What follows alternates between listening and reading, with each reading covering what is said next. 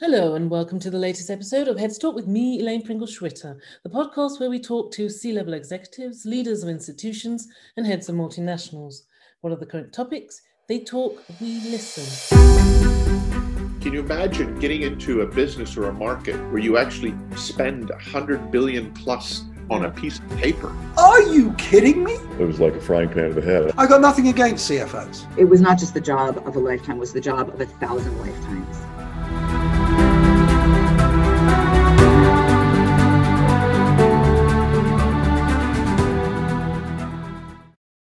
In the next few weeks, over this period, I would like to introduce new followers to some of the past guests of Heads Talk, and in parallel, some of the great conversations I've had with C suites of multinationals about the topics of the day in their area of business.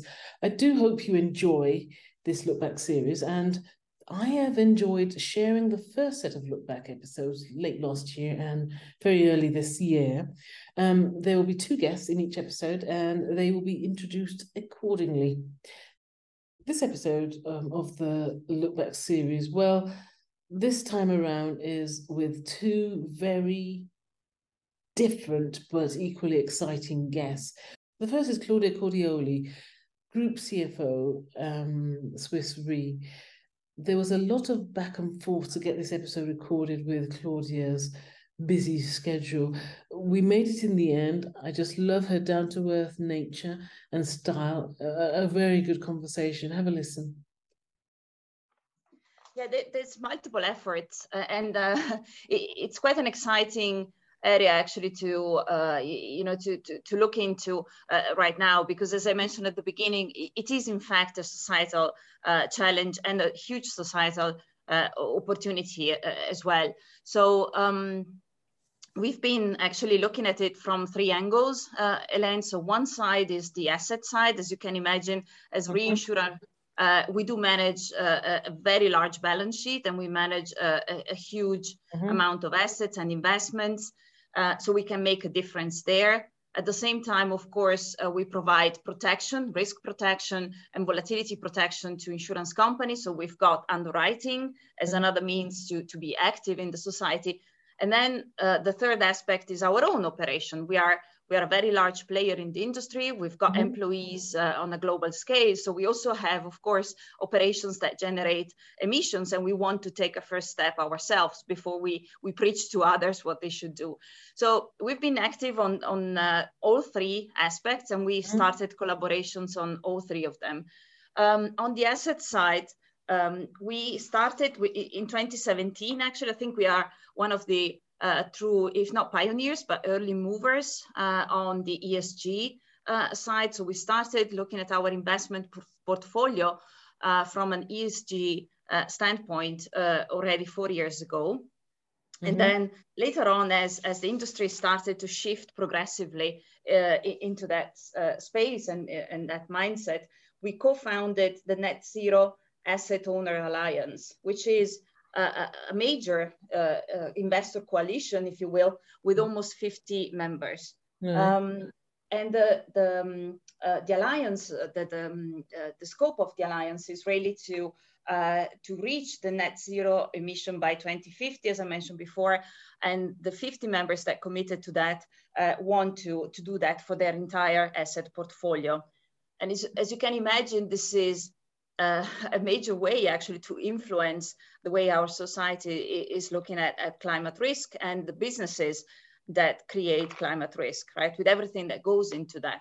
Mm-hmm. At the same time, what we've done, I mentioned uh, as well, we are one of the largest underwriters. So from a from a from an insurance underwriting perspective, also there we we um, we are part of a major uh, alliance. Uh, uh it's um, it's the Net Zero Insurance Alliance. Mm-hmm. Uh, in July 2021, so very recently, we we um, uh, we announced that th- this alliance is is pledging to do the same effectively on the underwriting side. Um, and mm-hmm. the participants to this alliance are the biggest uh, insurance and reinsurance uh, players. So the, the, the big names that are thinking alike, right? And mm-hmm. Um, mm-hmm. as I mentioned before, the role of insurance and reinsurance in the society uh, is as well to to fund, to cover to hedge very large uh, projects. So there's no bridge that's getting built. There's no you know major major innovation that's happening without reinsurance and, and insurance backing them mm-hmm. so the hope is that through our underwriting choices we also help society to make a shift uh, towards a more green uh, um, you know mindset mm-hmm. so hopefully i mean it's it's something that we do step by step we gave ourselves uh, intermediate targets uh, mm-hmm. Every participant has got their own way to to comply with it, and of course, execution would be super important, uh, Elaine. But mm-hmm. definitely, we share our target, and it's super important that we do that because it's the only way to really move the society. It's a it's a compounding uh, forces that, that, that that we need to uh, to to achieve. Mm-hmm. Last but not least, um, I think we also need to uh, to work alongside uh, public policy. Um, this, these are not risks that can be borne by uh, by the, the private sector alone, right? Um, mm-hmm. You've you've been, um, I'm, yes. I'm, sure, watching the development of uh, what has happened in uh, in the U.S. Uh, just a few weeks back with uh, with the hurricanes. In Europe, we've seen quite some disruption as well through through mm-hmm. floods in, in June and July.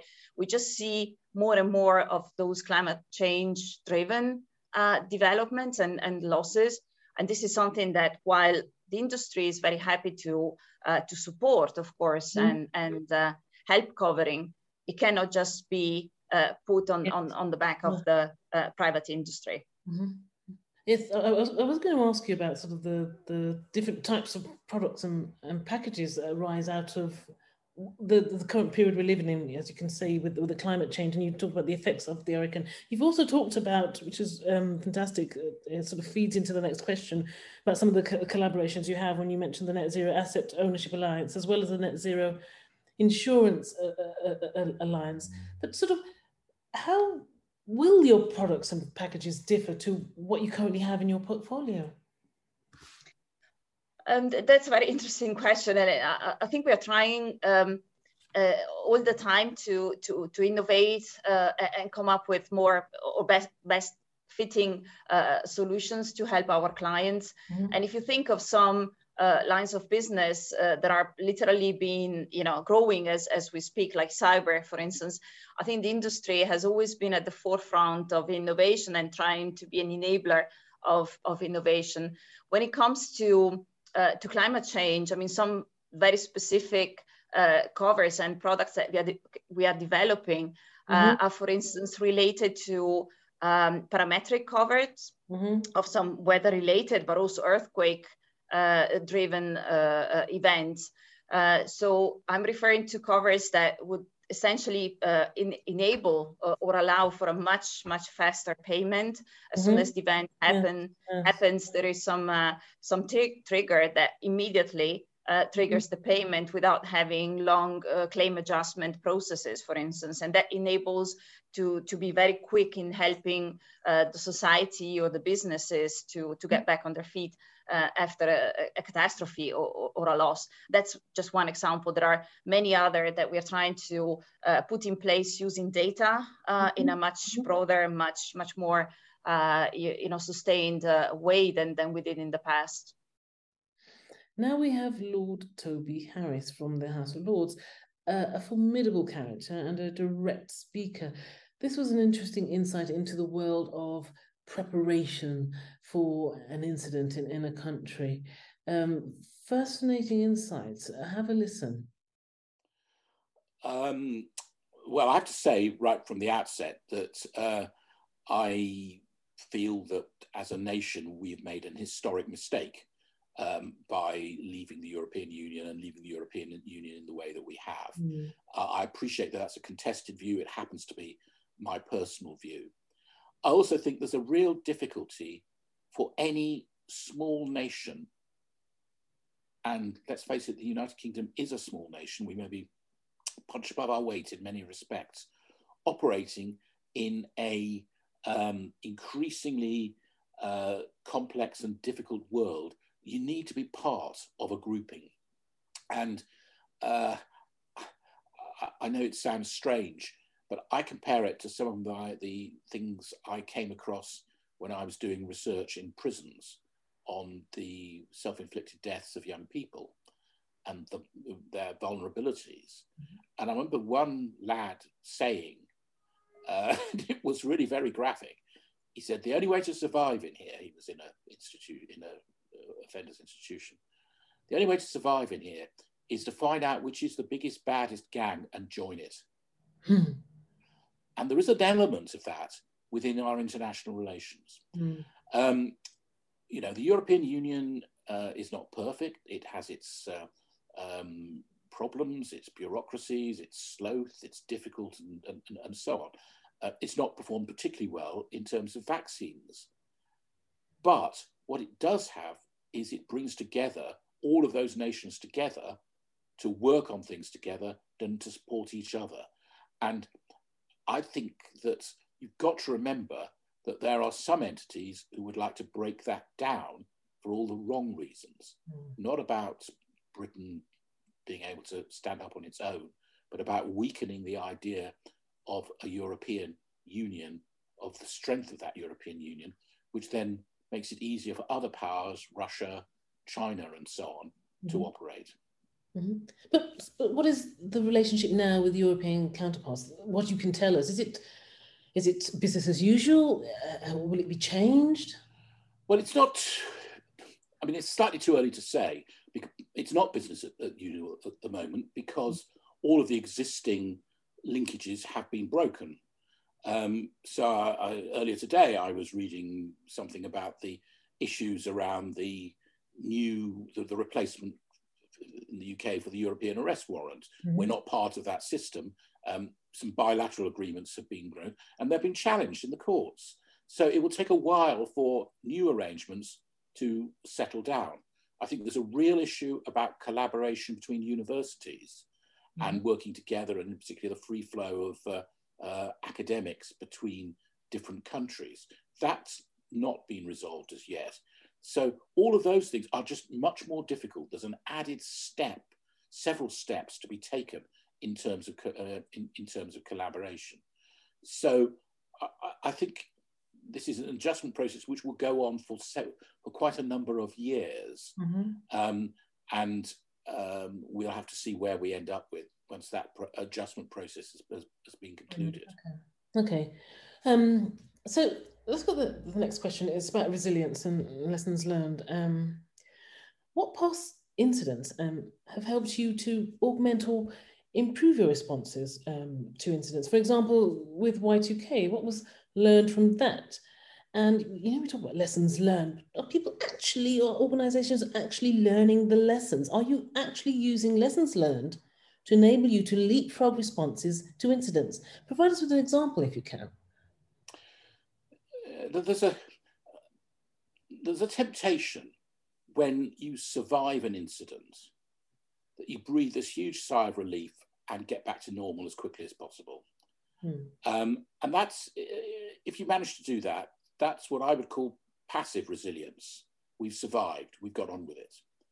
But actually, you should be more proactive than that. You should say, okay, we survived that. What are all the things that we identified as that that we had to get round in a hurry. Mm-hmm. What else do we need to be doing? How else can we make the organization more agile, more effective in dealing with that? And I think it's that active resilience, that concept of agility. And let's be clear, uh, being prepared for bad things obviously has a cost associated with it. But if you've got the agility as an organization to respond to those bad things, you've also got the agility to respond to opportunities. And that's very important for a business.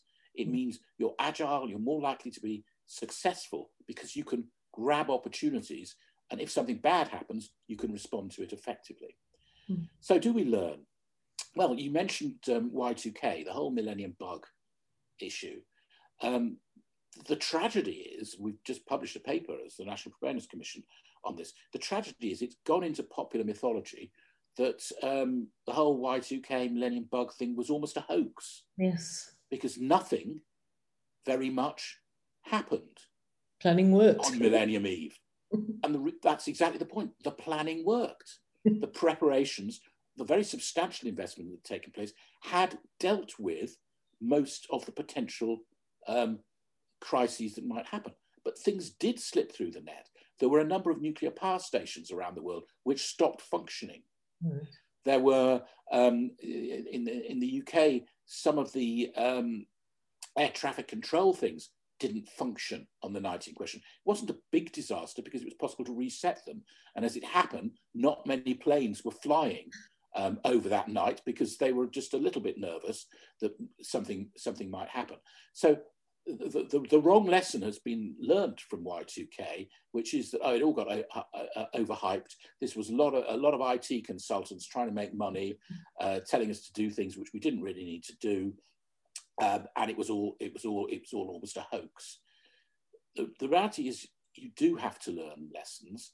I don't think we're very good at learning lessons. I, every bad incident or everything I've ever been in, somebody comes on and says at the end, we will learn the lessons from this. Learning the lessons isn't quite enough. You've got to do something about those lessons. Mm-hmm. When I was, I, I refer to moments of the work I did in prisons. Um, this was a series of tragic cases looking at the, the, uh, the self-inflicted deaths of uh, mm. young people, usually young men, who killed themselves they, in, in prison. Most, the, the, the sheer, when you looked at the investigation, there was always an investigation after each death. So many of the same things were being said time and time again about ligature, fix, uh, the, the, ability to fix lig ligatures in a room, mm-hmm. about the, the warning signs and so on. They were there, the lessons weren't learned. They were identified, but nobody did anything about it. And there's a terrible temptation to say, okay, this has been awful what can we be seen to have done? We've, we've learned all these lessons.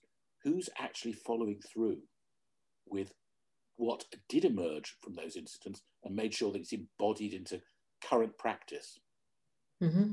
And I suppose people probably think there's a cost attached to the actions that are required post the lessons learned and who's and in whose budget space will, will be managing that all sorts of things that's probably why you get these sort of repeat incidents i mean as you mentioned with the prison system oh yes i mean inevitably it's who's going to pay yes um, and if it's something and, and, it becomes even more difficult if it's something which doesn't happen very often or may never um, um uh, you know has never happened before so we're investing money now for something which we may not see any benefit of for many years.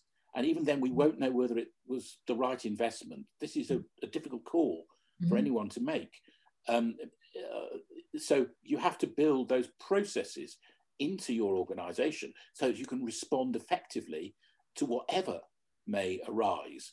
Uh, and I think that's very difficult for people, um, but it is essentially what you have to do. Now, that concludes this episode of the Look Back series. I Hope you enjoyed these snippets and do check out the full original episodes in the show notes.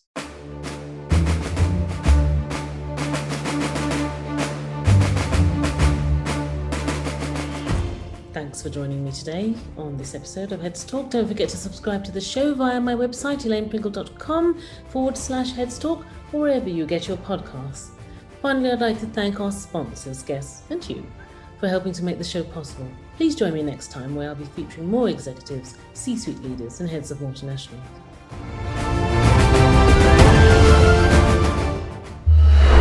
Heads Talk podcast with your host Elaine Pringle Schwitter.